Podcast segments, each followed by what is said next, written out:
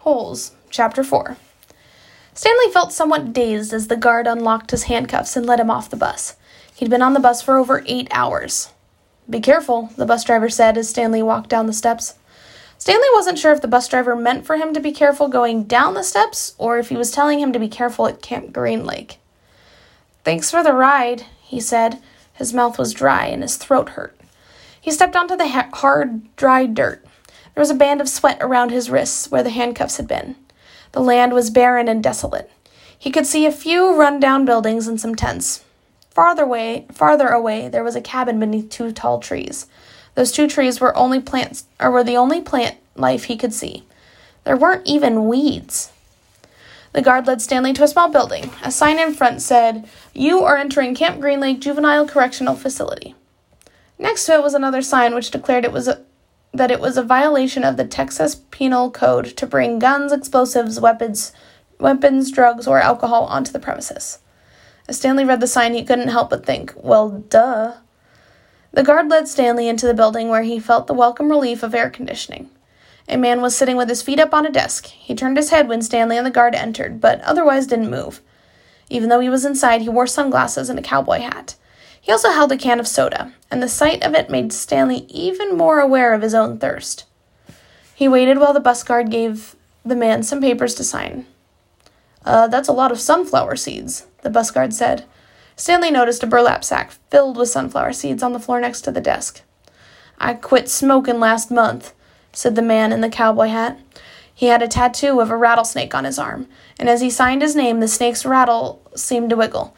I used to smoke a pack a day. Now I eat a sack of these every week. The guard laughed. There must have been a small refrigerator behind his desk because the man in the cowboy hat produced two more cans of soda. For a second, Stanley hoped that one might be for him, but the man gave one to the guard and said the other was for the driver. Nine hours here and now nine hours back, the guard grumbled. What a day. Stanley thought about that or about the long, miserable bus ride and felt a little sorry for the guard and the bus driver. The man in the cowboy hat spit sunflower seeds, seed shells into a wastepaper basket. Then he walked around the desk to Stanley. My name is Mr. Sir, he said.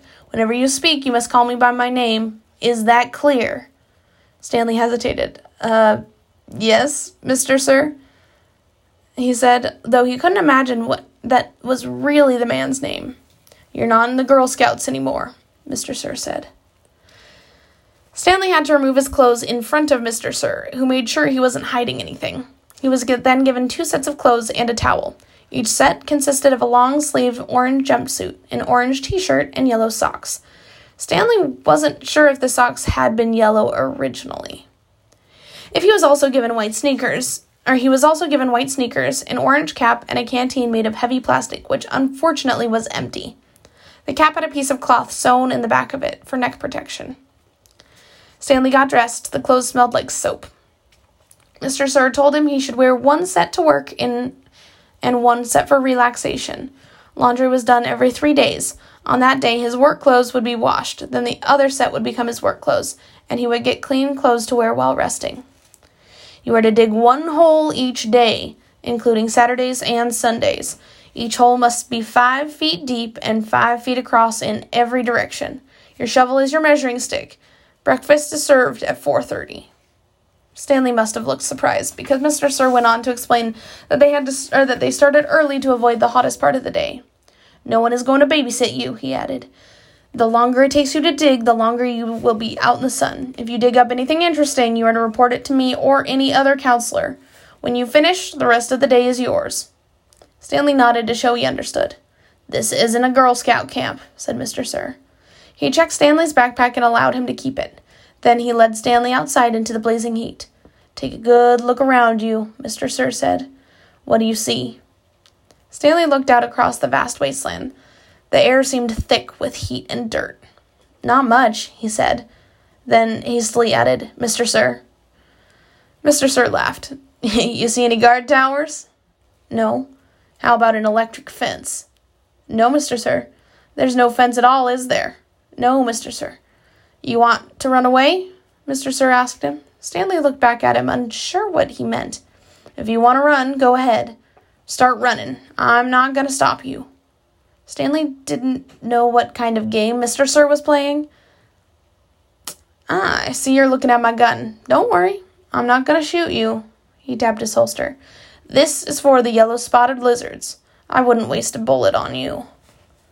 I'm not to run away, Stanley said. Good thinking, said Mr. Sir.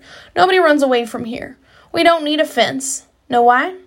Because we've got the only water for a hundred miles. You want to run away? You'll be buzzard food in three days. Stanley could see some kids dressed in orange and carrying shovels dragging themselves toward the tents. You thirsty? asked Mr. Sir. Yes, Mr. Sir, Stanley said gratefully. Well, you better get used to it. You're going to be thirsty for the next 18 months.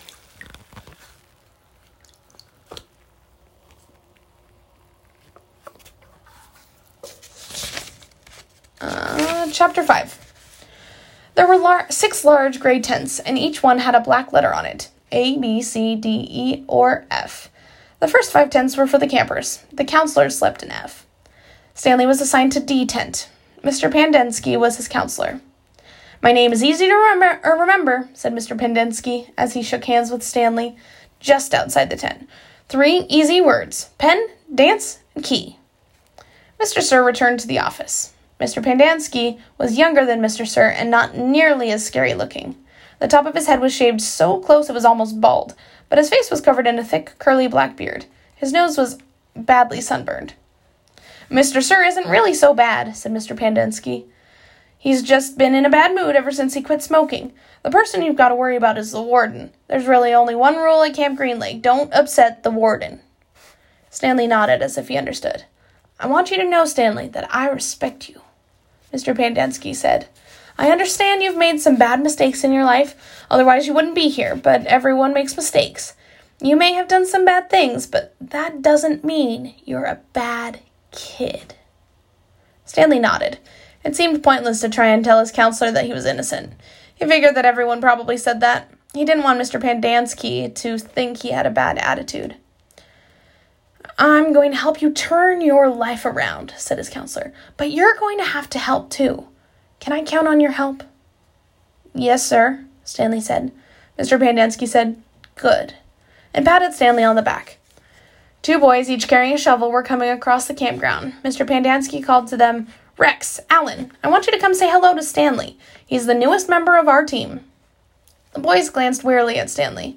They were dripping with sweat, and their faces were so dirty that it took Stanley a moment to notice that one kid was white and the other was black. What happened to what happened to Barf Bag? asked the black kid. Lewis is still in the hospital, said Mr. Pendanski. He won't be returning. He told the boys to come sh- to come shake Stanley's hand and introduce themselves, like gentlemen. Hi, the white kid grunted. That's Alan, said Mr. Pendanski. My name's not Alan, the boy said. It's Squid, and that's X-Ray. Hey, said X-Ray. He smiled and shook Stanley's hand. He wore glasses, but they were so dirty that Stanley wondered how he could see out of them. Mr. Pendanski told Alan to go to the rec hall and bring the other boys to meet Stanley. Then he led them inside the tent. There were seven cots, each one less than two feet from the next or next one or from the one next to it. Which one was Lewis's cot? Mr. Pendanski sighed. Barf bag slept here, said X-Ray, kicking at one of the beds. All right, Stanley, that'll be yours, said Mr. Pendanski. Stanley looked at the cot and nodded. He wasn't particularly thrilled about sleeping in the same cot that had been used by someone named Barfbag. Seven crates were stacked in two piles at one side of the tent. The open end of the crate faced outwards. Stanley put his backpack, change of clothes, and towel in what used to be Barfbag's crate. It was at the bottom of the stack that had three in it. Squid returned with four other boys. The first three were introduced by Mr. Pendanski as Jose, Theodora, Theodore, and Ricky. They called themselves Magnet, Armpit, and Zigzag. They all have nicknames, explained Mr. Pendanski. However, I prefer to use the names their mothers gave them, the names that society will recognize them by when they return to become useful and hard working members of society. It ain't just a nickname, X ray told Mr. Pendanski. He tapped the rim of his glasses. I can see inside you, Mom. You've got a big, fat heart. The last boy either didn't have a real name or else he wouldn't have or he didn't have a nickname. Both Mr. Pendanski and X Ray called him Zero. You know why his name's Zero? asked Mr. Pendanski. Because there's nothing inside his head. He smiled and playfully shook Zero's shoulder. Zero said nothing. And that's Mom, a boy said. Mr. Pendanski smiled at him. If it makes you feel better to call me Mom, Theodore, go ahead and call me Mom. He turned to Stanley. If you have any questions, Theodore will help you. You got that, Theodore? I'm depending on you. Theodore spit a thin line of saliva between his teeth, causing some of the other boys to complain about the need to keep their home sanitary. You were all he- new here once, said Mr. Pendanski, and you all know what it feels like. I'm counting on every one of you to help Stanley. Stanley looked at the ground. Mr. Pendanski left the tent, and soon the other boys began to file out as well, taking their towels and change of clothes with them. Stanley was relieved to be left alone, but he was so thirsty he felt as if he would die if he didn't get something to drink soon. Hey, uh, Theodore? He said, going after him. Do you know where I can fill my canteen? Theodore whirled and grabbed Stanley by his collar. My name's not Theodore, he said. It's Armpit. He threw Stanley to the ground. Stanley stared up at him, terrified. There's a water spigot on the wall of the shower stall. Uh, thanks, Armpit, said Stanley.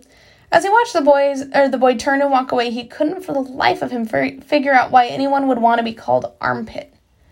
In a way, it made him feel a little better about having to sleep in a cot that had been used by someone named Barfbag. Maybe it was a term of respect.